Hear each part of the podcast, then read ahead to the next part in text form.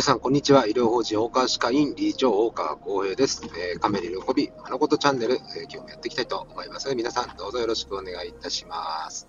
はい、今日はですね、えー、歯周病のお話をしていきたいと思います。歯周病って皆さんね、聞き慣れたことあると思う方多いと思いますけどもね、はい。まあ、まずどんな病態かっていう、病気の状態かっていうと、えー、歯の周りの、えー、骨や、えー、繊維とか、歯茎とか、あそういったものが感染してしまって、えー、炎症、腫れてたり血が出たりする病気なんですね。歯の周りの病気と書いて歯周病と言います。昔は歯槽膿漏なんて言ったりもします。はい、この歯周病なんですけど、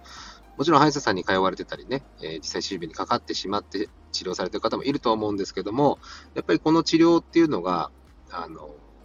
ある種こう、昔からの治療法になってしまってる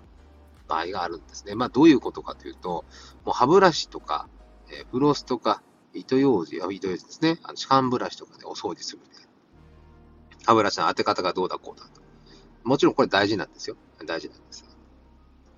ただですね、あの、やっぱり最近感染症っていう考え方から見たらですね、この感染しているかどうかっていう部分も大事なんですけども、感染をしてしまうような環境であるかどうかももっと大事なんです。ょっとわかりやすく言うと、えー、その人が例えば部屋の中にいて、人がね、いて、えー、その中にウイルスがいっぱいいたらですね、それはウイルスにかかりますよね。つまり風邪をひきますよねと。風邪をひいちゃうと。で、その風邪をひいたのを治そうとする。体が免疫で治そうとする。で、風邪をひかないために皆さんはこうマスクをしたりとかですね、まあコロナだったらコロナウイルスがかからないようにマスクをしたりとか、えー、そういうところありますよね。で、そのマスクをするのは確かに大事なんですけども、その菌が、ウイルスがいない環境を作ることも実は大事なんですよ。えー、空間除菌とかね、ありますよね。菌が繁殖しないようにする、ウイルスが繁殖しないようにする。じゃあこれを口の中に置き換えてみるとどうかというとですね、えー、残念ながら歯ブラシとかだけだと、結局はですね、歯についた部分だけ落としてるんですよ。歯についた部分の菌や、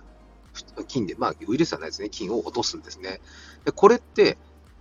菌は本当に歯のところだけにいるんですか？決してそんなことないんですね。はい。実は口の粘膜とかベロとか結構汚れてるんで、汚れとかいるんです。いるんです。ですから、このベロとかほっぺたとかっていう部分って結構あんまりタッチしてない方多いんじゃないかなと思うんですね。もうちょっと例えて言うと、風邪をひくってことは、ウイルスが喉の粘膜、もしくは鼻の粘膜、いろんな粘膜に張り付いて、そこから入ってきて、体が免疫反応を起こすので、風邪をひきます。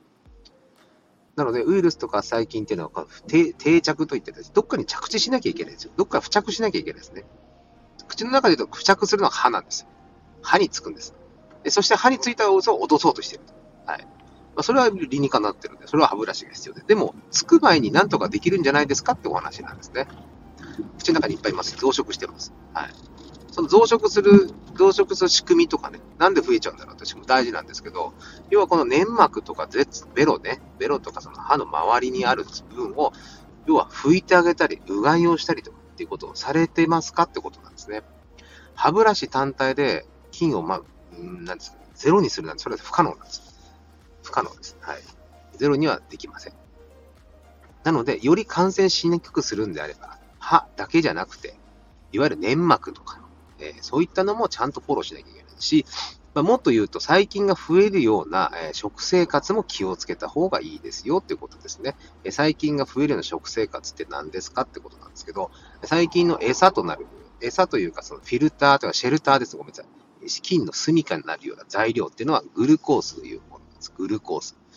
いわゆる砂糖とかね、諸糖とかに含まれて、要は体の中で分解されたそのグルコースって名前になります。でそれがですね、豊富ですと菌も要は住みやすい環境をどんどん作れるんですね。そして栄養が豊富になってくるんですね。で歯周病の菌と虫歯の菌ってちょっと栄養源違うんですけど、